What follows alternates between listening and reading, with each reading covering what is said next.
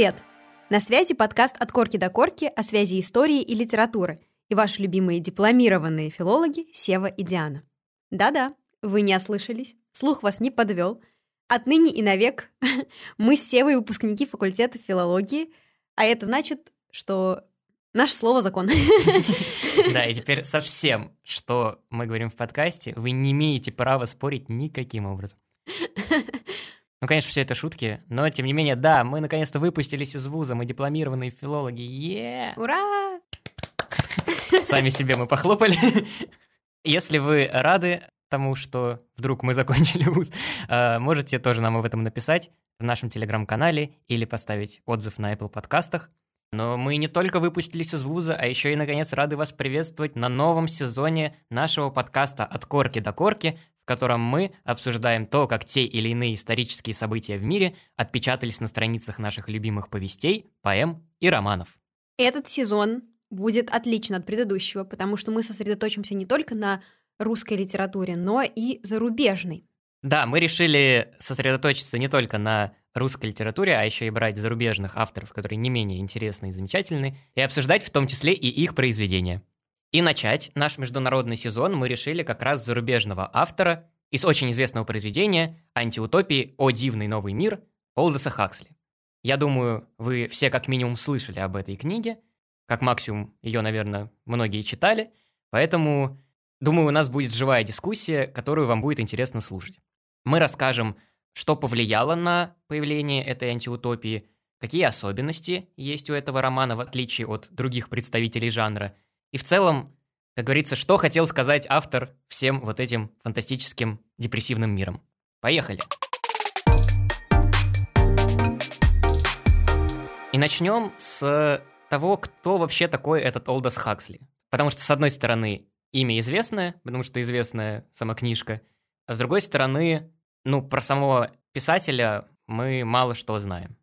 И вообще, первоначально, когда мы задумали говорить про биографию Олдоса Хаксли, мы надеялись найти какие-то ключи к тексту «О дивного нового мира» и, может быть, какие-то пересечения в биографии, но на самом деле, если посмотреть на биографию Хаксли, она не то что скучная, но все главные какие-то метаморфозы, которые влияли на сознание Хаксли, они происходили не снаружи, то есть не какие-то мировые потрясения его меняли, а просто у него внутри, то есть под влиянием каких-то идей, течений общественных. То есть вся главная борьба Олдоса Хаксли была у него в голове. Поэтому все, что я могу сказать в этом блоке, это рассказать некоторые интересные факты из биографии Олдоса Хаксли в формате ТикТока, типа... Например, Олдос Хаксли был семь раз номинирован на Нобелевскую премию, если я не ошибаюсь, один раз за «О дивный новый мир» и шесть раз за роман «Остров», который являлся последним произведением автора. Также помимо написания художественных текстов, Олдос Хаксли много работал со сценариями. Например, он был лично знаком с Уолтом Диснеем и написал сценарий для «Алисы в стране чудес» для мультика 50 какого-то там года. Также написал э, сценарий адаптации книг «Гордость и предубеждение» и «Джейн Эйр». Интересно также то, что в молодости Олдос Хаксли был преподавателем и преподавал французский язык в одном английском университете, и одним из его студентов был никто иной, как Джордж Оруэлл, автор будущей, наверное, самой знаменитой антиутопии 1984. И последний факт, который я вычитал, это то, что Олдос Хаксли в середине своей жизни увлекся таким веществом под названием мескалин. Если кто не знает, это психоделик. И многие, наверное, вспомнят это название из одного гнусавого перевода. У нас было 75 пакетиков травы и 8 ампул мескалина. И вот это вот все. Э, да, это вот было на волне популяризации э, психоделиков на Западе, и он даже написал об этом большое эссе под названием «Двери восприятия», по-английски «The Doors of Perception». И в честь этой книги, в честь этого эссе, небезызвестный Джим Моррисон назвал свою группу «The Doors». Как интересно. Да, как дань экспериментам с наркотиками. Не знаю, что хотел сказать этим Джим Моррисон. Но в целом, э, если учитывать, что умер он в 27, наверное, примерно это он имел в виду. Но на самом деле, друзья, это мы все сейчас шутим и прикалываемся, но если говорить серьезно, то мы ни в коем случае не одобряем практики Хаксли с психоделическими веществами и всячески их осуждаем. И это все в ознакомительных целях. Наркотики — это зло, не пробуйте их, они вас убьют. На этом блок с интересными фактами, которые вы можете рассказать друзьям в баре, закончен. И перейдем уже, наверное, к становлению и появлению в голове у Олдеса Хаксли идеи романа «О дивный новый мир». Написана она была в 1932 году, что меня на самом деле удивило, потому что кажется, что текст ну, вообще не устарел как бы ни на секунду и мог быть написан там в 70-е условно. А вот, э, оказывается, уже довольно давно, ему 90 лет, считай, даже больше. Идея этого романа возникла у Хаксли как ответ на другой роман английского писателя Герберта Уэллса с характерным названием «Люди как боги». Герберт Уэллс вообще очень интересный тоже писатель. Многие говорят, что именно он написал первую в мире антиутопию э, «Машина времени», где э, герой перемещается в какой-то там 800 тысяч сот какой-то там далекий год, и там все очень печально. Вот. Но тем не менее, помимо антиутопий, Герберт Уэллс написал также и утопию.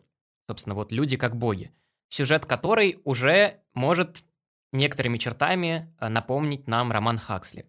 В мире этого романа случилось бурное развитие технологий, развитие науки, которое породило ряд опасных для общества процессов.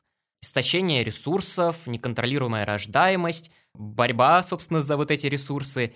И встал острый вопрос о том, как урегулировать все это и, собственно, спасти планету.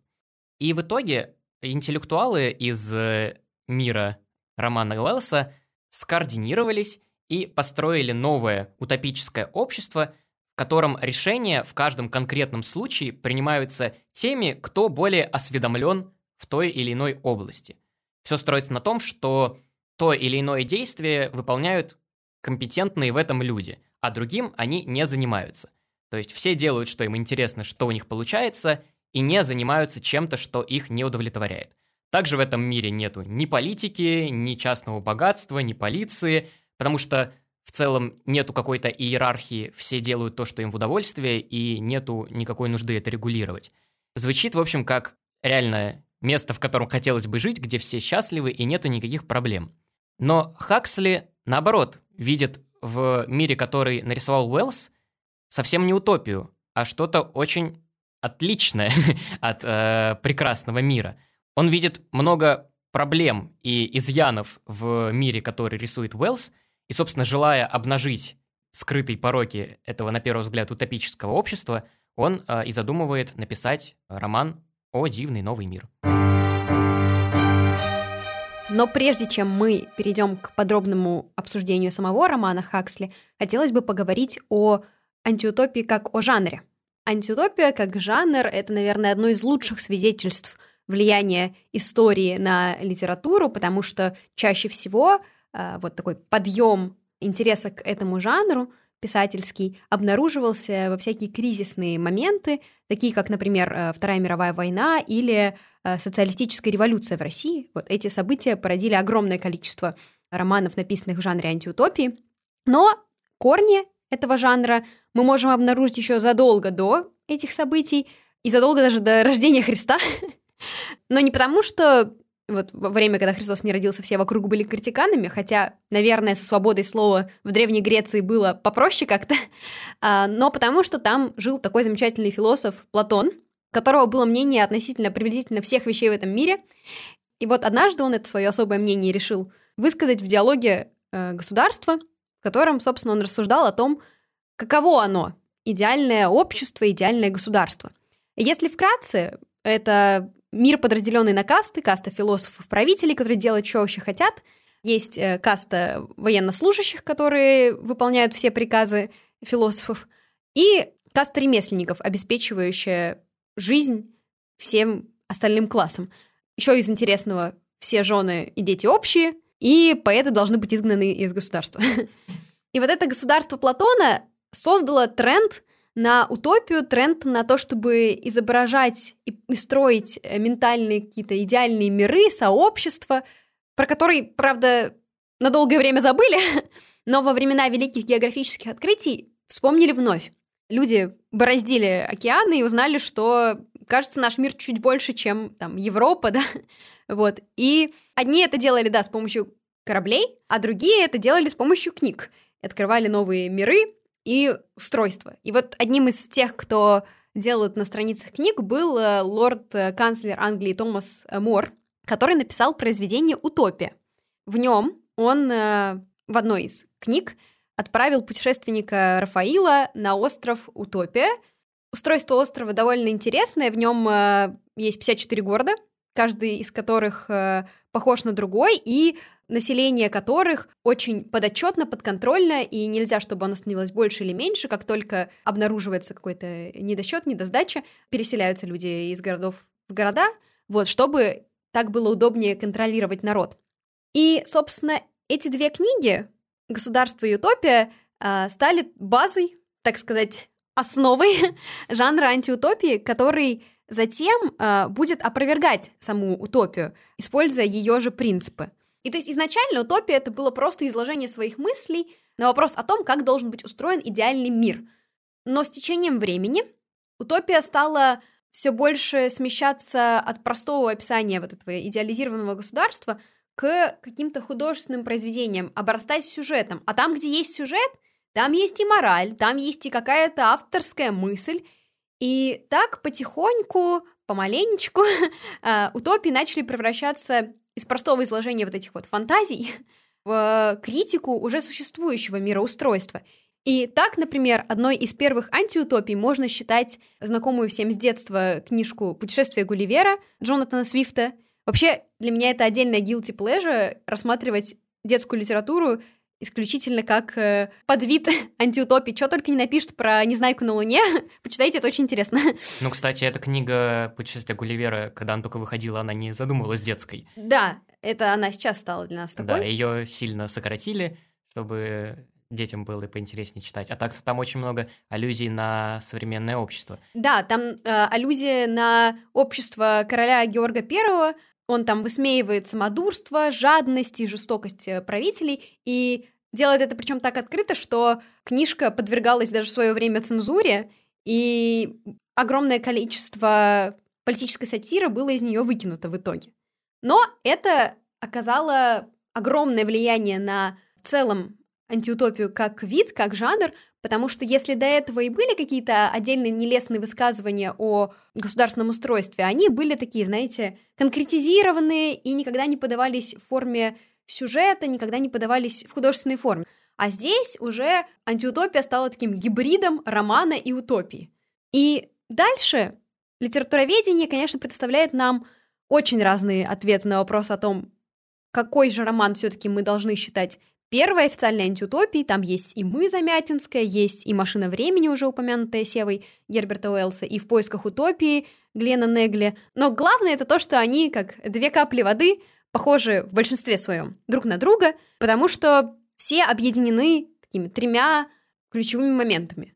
Взаимодействием человека и а, враждебного ему общества. Второе — взаимодействием человека с техническим прогрессом. И третье — взаимодействием человека с государством, которое пытается его как-то уничтожить, принизить и так далее. В этом отношении «О дивный новый мир» как одновременно и каноническая антиутопия, так и все-таки немножко выделяющаяся, потому что, с одной стороны, в ней действительно есть и присутствуют все эти три ключевых элемента, но хотелось бы особо отметить, что здесь нет какой-то любовной линии, которая тоже стала, хоть ее и не отмечают особо отдельная литературоведа, но мне кажется, что стала все-таки признаком жанра. Вот, здесь она такая очень усеченная, и трудно сказать, что те взаимоотношения, которые мы наблюдаем, по-настоящему являются любовью. И помимо этого, мне кажется, очень важным фактором то, что главный герой, противник государства, он все-таки так или иначе немножко не выходит из этого общества, да, он выходит из другой социальной среды. А обычно все-таки это просто личность, которая примечательна именно своим иным видом мышления, но при этом выросшая в тех же условиях, что и все остальные личности. И еще, чтобы хотелось замолвить последнее словцо про жанр антиутопии, очень такая любимая старческая рубрика наша, раньше была лучше, потому что сейчас антиутопии — это скорее книжки, которые стоят в отделах Young Adult, про такой постапокалиптический мирок, в котором есть Нитакусик, который нашел себе другого Нитакусика, и вот вместе они разрушают до основания тоталитарный мир — и кончают не самым лучшим образом. И, собственно, грустно. Потому что если раньше это были какие-то э, отклики на тревожащую людей действительность, да, на надвигающийся и охватывающий все неконтролируемый технический прогресс, который мы действительно не знаем, куда нас заведет, то сейчас это вот э, любовные романы сопливые для подростков. Скорее. Вот, так что ждем достойных представителей жанра. достойным представителем жанра все-таки можно считать Олдоса Хаксли. Сева, расскажешь, что там случилось в книжке для тех, кто не читал? Действие этого романа разворачивается в мире, где больше нет деления на страны и регионы в целом, существует одно единое мировое государство, в котором даже уже нету разных языков, все унифицировано максимально, и девиз этого мирового государства звучит так. Общность, одинаковость, стабильность. На самом деле в этих трех словах уже укоренены все основные принципы этого мирового государства, потому что слово «общность» предполагает, что здесь поощряется коллективизм, людям здесь не сказать, что запрещают, но прививают мнение того, что быть в одиночестве – это что-то неправильное. Нужно всегда находиться с кем-то, не предаваться какому-то одиночеству, меланхолии, то есть всегда быть в обществе. Одинаковость – это, понятное дело, унификация, штамповка одинаковых людей и так далее. Ну а стабильность, собственно, никаких мятежей, никаких изменений, живем так, как жили, у нас идеальный строй, э, все прекрасно. И как мировое государство отбивается того, что эти три принципа соблюдаются? По сюжету романа наше человечество очень сильно продвинулось в биологии и генетике и научилось искусственно выводить людей, заранее программируя их на те или иные функции. В мире романа существует деление на условные касты, фракции, которые названы по буквам древнегреческого алфавита – альфы, беты, гаммы, дельты и эпсилоны. И в соответствии от э, буквы, которая вам присваивается, и присваивается вам тот или иной навык и даже количество знаний и умений в целом. Потому что альфы — это самые продвинутые шарящие люди, а эпсилоны — это буквально аморфные, ничего не соображающие какие-то рабы, которые могут просто исполнять то, что им запрограммировано, и никак вообще не рефлексировать о происходящем вокруг. И в зависимости от буквы, которая вам присваивается, вам заранее выдается ресурс умственных и физических данных, а также вам прививается неприязнь к кастам, которые ниже вас, и наоборот восхваление людей, которые выше. Кроме того, как я уже сказал, за вас заранее решают, какую функцию в обществе вы будете исполнять. Помните, я говорил про роман Уэллса, где главный принцип был в том, что те или иные обязанности исполняли только компетентные в них люди, а к другим обязанностям не притрагивались. Так вот здесь также в основу всего мира поставлен принцип извлечения максимальной пользы, поэтому каждый человек здесь такой кирпичик, который исполняет какую-то узкую задачу, заранее э, ему запрограммированную в мозг, и больше ничего в этом мире по сути-то своей не умеет. Вот как это делается. Давайте обратимся к тексту романа. На ленте 3 партия из 250 зародышей, предназначенных в борт механики ракетопланов, как раз подошла к 1100 метру. Специальный механизм безостановочно переворачивал эти бутыли. Чтобы усовершенствовать их чувство равновесия, разъяснил мистер Фостер, работа их ждет сложная. Производить ремонт на внешней обшивке ракеты во время полета непросто. При нормальном положении бутыли скорость кровотока мы снижаем, и в это время организм зародыша голодает. Зато в момент, когда зародыш повернут вниз головой, мы удваиваем приток крови-заменителя. Они приучаются связывать перевернутое положение с отличным самочувствием, и счастливы они по-настоящему бывают в жизни лишь тогда, когда находятся вверх тормашками.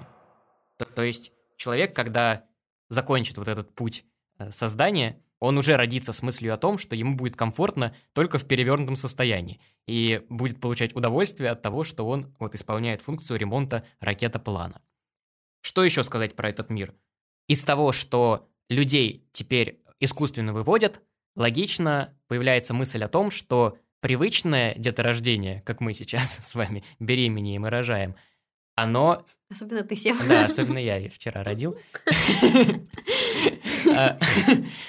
Ну так вот, а, привычное деторождение, оно считается чем-то мерзким и ужасным.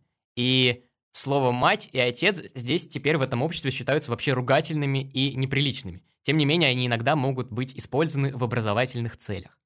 «А родители?» – вопросил директор. Неловкое молчание. Иные студентов покраснели. Они еще не научились проводить существенное, но зачастую весьма тонкое различие между непристойностями и строго научной терминологией. Наконец, один набрался храбрости и поднял руку. Люди были раньше... были, значит, живородящими. Совершенно верно, директор одобрительно кивнул. И когда у них дети э, раскупоривались, рождались, поправил директор, тогда, значит, они становились родителями. То есть не дети, конечно, а те, у кого э, бедный юноша смутился окончательно. Короче, резюмировал директор, родителями назывались отец и мать. Гулко упали в сконфуженную тишину эти ругательства, а в данном случае научные термины. «Мать!» – повторил директор громко, закрепляя термин и, откинувшись в кресле, веско сказал. «Факты – это неприятные, согласен. Но большинство исторических фактов принадлежит к разряду неприятных». И еще один интересный момент, э, связанный с вот этим искусственным моделированием людей, это то, как осуществляется контроль и надзор в мире дивного нового мира – если мы обратимся к другим антиутопиям, мы помним, что там обычно имеется тоталитарное государство, которое организовывает слежку за всеми жителями, постоянно их прослушивает и мониторит.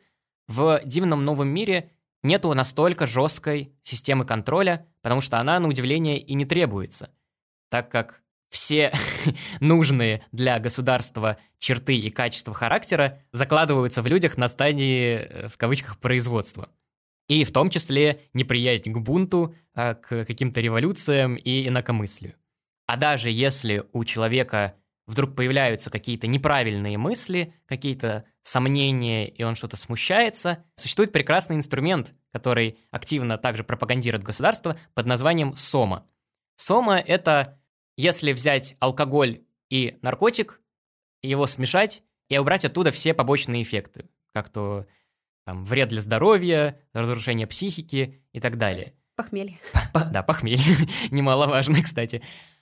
Если человек эту сому принимает, он попадает в чудесный мир грез и счастья, где он мгновенно забывает о каких-то своих невзгодах и проблемах и снова возвращается вот в этот мир изобилия, комфорта и кайфа. И в мире романа постоянно есть какие-то поговорки, по типу «принял сомы грамм и нету больше драм» и так далее, которые тоже поощряют и всячески пропагандируют в любой непонятной ситуации принимать эту злосчастную сому. Люди счастливы. Они получают все то, чего хотят, и не способны хотеть того, чего получить не могут. Они живут в достатке, безопасности, не знают болезней, не боятся смерти. Блаженно не ведают страсти и старости. Им не отравляют жизнь отцы с матерями. Нет у них ни жен, ни детей, ни любовей. И стало быть, нет треволнений. Они так сформированы, что практически не могут выйти из рамок положенного. Если же и случаются сбои, то к нашим услугам Сома. И вот в такой интересный мир, где люди заранее смоделированы, и им заранее присваиваются какие-то умения и навыки, и неумение абсолютно делать что-либо иное, нас Олдос Хаксли и помещает. И что забавно на самом деле в этой антиутопии, и что также отличает ее от других представителей жанра, это то, что у нас долгое время нету главного героя это по сути. То есть, если мы возьмем канонические антиутопии «Мы» и 1984, там у нас есть протагонисты. В «Мы» это D503, а в 1984 Уинстон. Почти половина романа э, «О дивный новый мир» представлена объективно. Конечно, у нас есть несколько главных действующих лиц, но нету вот того самого борца с системой, которого мы все ожидаем в антиутопиях. Он появляется только во второй части романа, когда жители вот этого мирового государства Бернард Маркс и Линайна Краун, э, и, кстати, еще интересная черта этого мира э, заключается в том, что количество имен и фамилий, которые можно дать индивидам, строго ограничено, и поэтому практически все главные действующие лица носят имена отсылающие к тем или иным реальным историческим личностям. Бернард Маркс, собственно, Карл Маркс, а Ленайна — это, если по-английски написать, это Ленина. ну, то есть, вы понимаете. А, а Бернард — это еще Шоу, кстати. А, да, да, да, который тоже был социалистом. Вот эти прекрасные люди едут на экскурсию в резервацию. Резервацией здесь зовется участок планеты, где обитают индейцы, которые не стали частью вот этого мирового государства. У них сохранены привычные нам порядки э, общества, у них вся та же мораль, что и у нас, у них в ходу деторождение, моногамность, чего, кстати, я забыл упомянуть, в мире мирового государства нету, и здесь произошла сексуальная революция, и... Каждый принадлежит другому? Да, каждый принадлежит другому, и все могут без особого труда друг с другом совокупляться, и это даже поощряется, и наоборот с детства прививается, что это прекрасно и замечательно. Так вот, наши мужчина и женщина Бернард Маркс и Ленайна Краун летят в эту резервацию и встречают там персонажа Джона, выросшего в мире этой резервации. Как э, этот Джон там очутился и почему Бернард Маркс или Найна Краун вообще им заинтересовались, мы здесь опустим в угоду хронометража. Но дальше по сюжету наш Джон, которому дают прозвище Дикарь, э, его забирают с этой резервации и ведут в мир мирового государства, который приводит Дикаря в шок, и вот вся оставшаяся половина романа — это ужас э, дикаря от того, что он видит вокруг, от того, как все привычные ему ценности просто перевернуты с ног на голову и к чему это все привело. Напомним вам, что роман Олдоса Хаксли был написан в 1931 году. Чем же можно охарактеризовать начало 20 века, эти 30 лет до того, как был написан роман?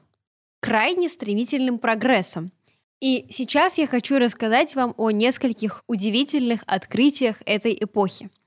Начать я хочу с самолета Flyer One, который был построен американскими братьями Райт в 1903 году и сумел совершить самостоятельный устойчивый горизонтальный полет на расстоянии 36 метров.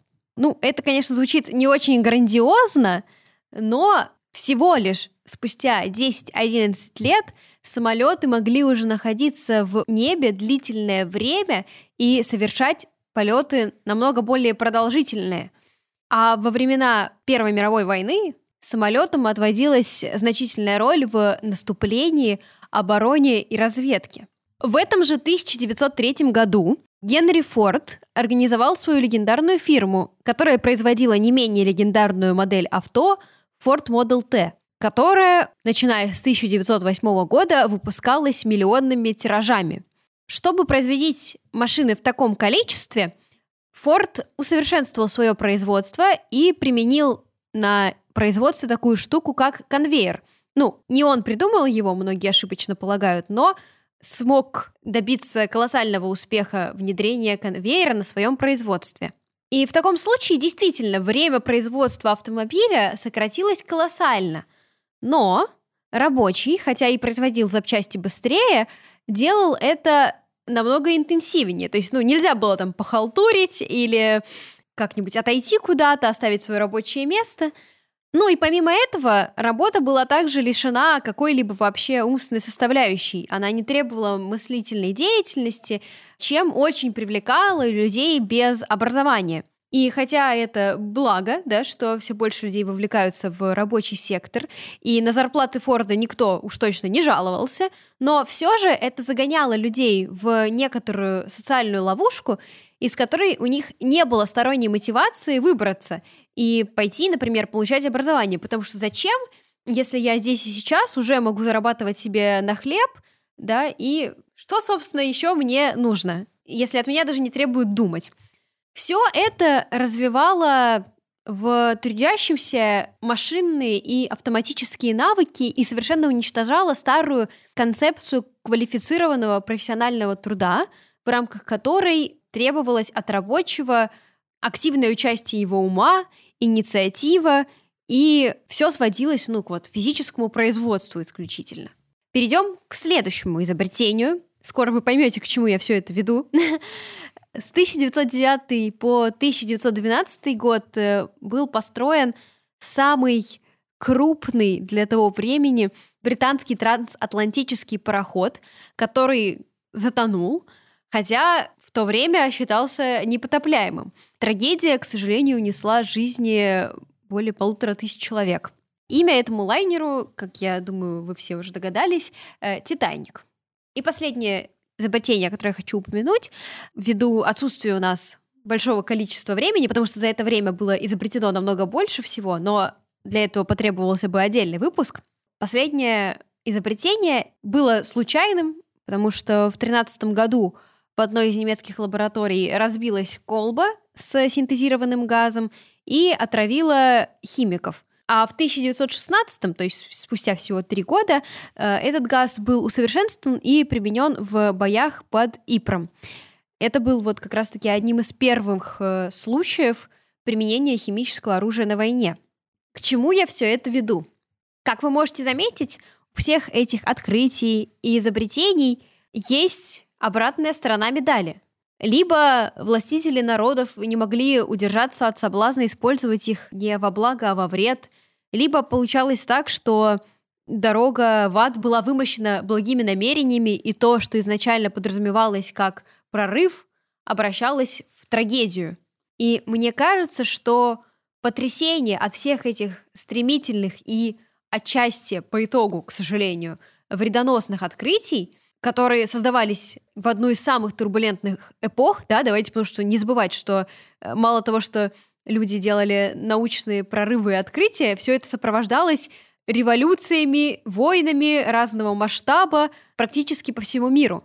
Но все это не могло не сподвигнуть, э, как мне кажется, Хаксли на написание утопии, которая точно так же показывает нам вот губительность этого прогресса, поглощающего душу, и то, как мир, который кажется идеальным, прогрессивным э, с точки зрения техники, с точки зрения каких-то социальных взаимодействий, на самом деле разрушается, если использовать его не по назначению. И самой характерной иллюстрацией прогресса человеческого в мире э, романа Олдоса Хаксли является фигура Генри Форда. В романе Олдоса Хаксли Генри Форд является буквально богом этого дивного нового мира. Потому что с эры Форда, когда он придумал Ford Model T, отсчитывается летоисчисление в этом мире, все какие-то присказки устные, когда мы говорим там «не дай бог», э, заменяется в этом мире на «не дай Форд» или там «Господи Форде». И в буквальном смысле здесь обычный человек возносится до фигуры Бога. И здесь стоит поговорить еще об одной важной э, составляющей общества дивного нового мира – отказ от религии как таковой. Потому что в этом мире концепция Бога в целом отринута за ненадобностью. В буквальном смысле, когда э, дикарь сталкивается с директором компании, производящей людей, э, по имени Мустафа Монт, у них завязывается дискуссия о правильности или неправильности этого мира. Директор Мустафа Монт говорит о том, что даже если Бог существует, в нашем мире современном он больше не нужен он больше не представляет никакой полезности. А мы помним, что все в этом мире делается для достижения максимальной выгоды и пользы, но Бог как концепция уже исчерпала себя для э, этого мира. И здесь, конечно, слышны отголоски течений э, мысли конца 19-го, начала 20 века, когда большие обороты набирает в обществе атеизм и отказа от Бога. Главной фигурой, который стал провозвестником смерти Бога, является Фридрих Ницше – который сказал, что Бог умер, и мы его убили, что в целом как раз и подразумевает не буквально то, что ну, все, Бога нету. Бог может и есть, но как культурная концепция он больше уже не состоятелен для европейской цивилизации. И это значит, по мысли Ницше, что вместе с отказом от Бога мы отказываемся и от всех догм и моральных норм, которые этим Богом сформулированы и описаны в Библии те пресловутые 10 заповедей, они уже больше не актуальны в нашем мире. По мнению Ницше, не нужно меня, пожалуйста, сажать за оскорбление чувств верующих. Философ считал, что на место Бога теперь должен прийти некий сверхчеловек, который станет заменой Бога, сформирует новые моральные ориентиры для общества и станет созидателем прекрасной новой реальности. В романе Олдоса Хаксли, по сути, рисуется ситуация, когда сверхчеловек пришел не в какой-то одной форме, а, а в формате вот такого большого государства, которое сформировало новое мировоззрение э, и новую концепцию жизни. Произошел полный отказ от всех каких-то человеческих невзгод, а, несчастий, трагедий, и во главе угла встало получение пользы, прибыли и удовольствия. И персонаж дикаря э, здесь встает в позицию защитника существующего порядка вещей, в котором мы, собственно, до сих пор и находимся. В конце нас встречает такой диалог. «Мне любые неудобства». «А нам нет», — сказал главноуправитель. «Мы предпочитаем жизнь с удобствами». «Не хочу я удобств. Я хочу Бога, поэзию, настоящую опасность. Хочу свободу и добро, и грех». «Иначе говоря, вы требуете права быть несчастным», — сказал Мустафа. «Пусть так», — с вызовом ответил дикарь. «Да, я требую». Прибавьте уж к этому право на старость, уродство, бессилие, право на сифилис и рак, право на недоедание, право на вшивость и тиф, право жить в вечном страхе перед завтрашним днем, право мучиться всевозможными лютыми болями. Длинная пауза. Да, это все мои права, и я их требую. Кульминационный момент. Да, действительно, кульминационный момент, в котором мы видим парадоксальную мысль о том, что все несчастья, которых мы так пытаемся избежать и всячески от них оградиться, составляют комплекс нашей жизни, и как будто бы отказ от них невозможен, потому что если жить в постоянном счастье, жизнь будет неполноценной, и не случайно в мире э, романа истреблена поэзия как таковая, потому что без подлинного страдания и чувственного experience'а не получается настоящей поэзии. И дикарь здесь отстаивает право на неудобства и несчастье, которые, казалось бы, нам всем не нужны, а может быть, все-таки и нужны. Ну и по итогу, что у нас в произведении происходит? То, о чем на самом деле мы говорили вот в блоке с исторической справкой. У нас есть идеальное общество, которое при ближайшем рассмотрении несет за собой много вредного и плохого. И возникает вопрос, к какому лагерю прибегнуть? С одной стороны, у нас есть бурное развитие технологий и общество, в котором вроде как все люди счастливы и не испытывают никаких тягот по поводу собственного существования. С другой стороны, это общество искусственно сконструировано, и многие человеческие черты, которые как будто бы нас и определяют, являются частью нашей идентичности, они из вот этих людей в мире дивного нового мира исключены. И, собственно, Хаксли задается вопросом, а что является благом? Стоит ли нам приоритизировать техническое развитие и прогресс над личностным и духовным ростом или оставаясь в каких-то, возможно, ущербных или худших условиях, продолжать быть личностью и индивидуальностью. И на самом деле вопрос актуальный даже и сегодня, потому что с вот этими развитиями гаджетов, нейросетей и так далее, все острее встает вопрос, а, собственно, а не могут ли машины нас заменить? Потому что уже сейчас существуют нейросети, которые могут написать толковый киносценарий или могут сымитировать ваш авторский стиль. Вот совсем недавно вышла презентация Microsoft, где они представили фичу, что ты можешь нажать одну кнопку, и действительно машина напишет письмо в твоем стиле, с твоими характерными какими-то пункционными особенностями, э, с твоими словами, которые ты часто используешь.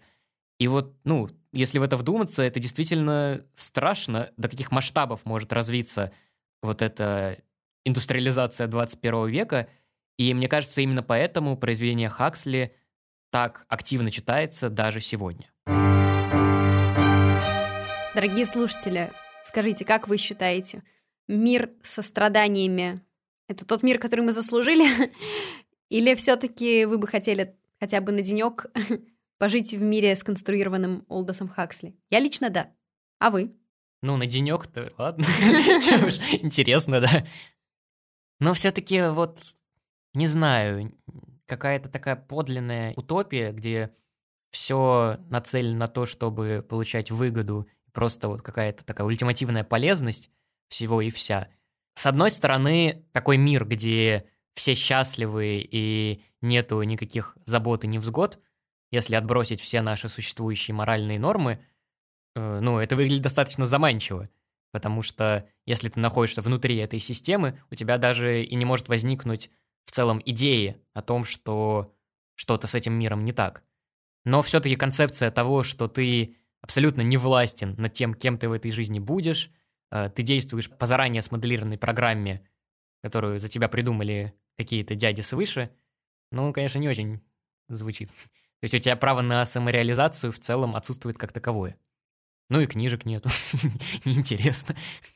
Меня сомнения гнетут практически постоянно, поэтому мир, в котором э, я хотя бы на пару минут могла бы забыться и считать себя реализовавшейся, достигшей чего-то, был бы для меня оптимальным.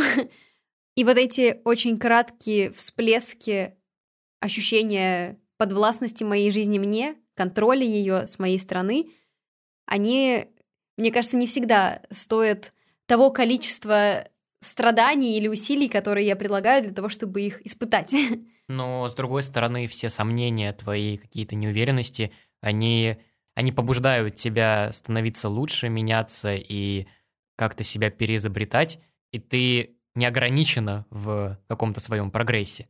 В то время как в дивном новом мире ты, если стал гаммой, который может там условным плотником быть, ты из этого никогда не выйдешь. У тебя даже нету умственных способностей гипотетических на то, чтобы выйти за рамки вот этого плотничества.